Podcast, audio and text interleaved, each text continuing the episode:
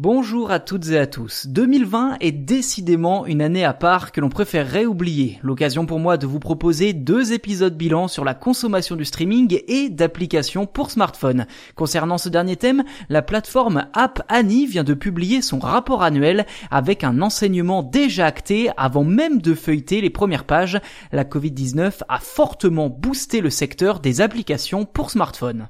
En effet, les chiffres sont colossaux et battent des records. En 2020, plus de 130 milliards d'applications ont été téléchargées dans le monde, à la fois sur l'App Store d'Apple et sur le Play Store de Google, soit une augmentation de 10% par rapport à l'an dernier. Les compteurs s'affolent aussi en ce qui concerne les achats sur ces mêmes boutiques d'applications. D'après les estimations d'App Annie, les utilisateurs auront dépensé plus de 112 milliards de dollars d'ici le 31 décembre.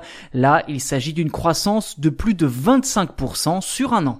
Et cet accroissement massif des téléchargements et achats d'applications s'explique évidemment par la situation sanitaire. Confinés et limités dans leurs mouvements, les usagers du monde entier se sont davantage tournés vers les écrans et donc les smartphones, notamment dans le domaine professionnel avec l'avènement du télétravail. Les téléchargements d'applications collaboratives ou de visioconférences comme Zoom ont doublé, suivi par une hausse de plus de 40% des téléchargements d'applications de vidéo à la demande comme Netflix ou Amazon Prime. Cependant, l'application en tête des téléchargements cette année n'est autre que TikTok, le réseau social juste devant Facebook.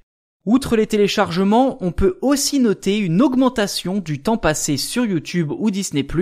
En effet, le streaming s'est imposé comme l'un des grands gagnants de la pandémie. Pour ce qui est de la musique, Spotify est le seul service majeur à tirer son épingle du jeu, confirmant ainsi sa domination dans le secteur musical.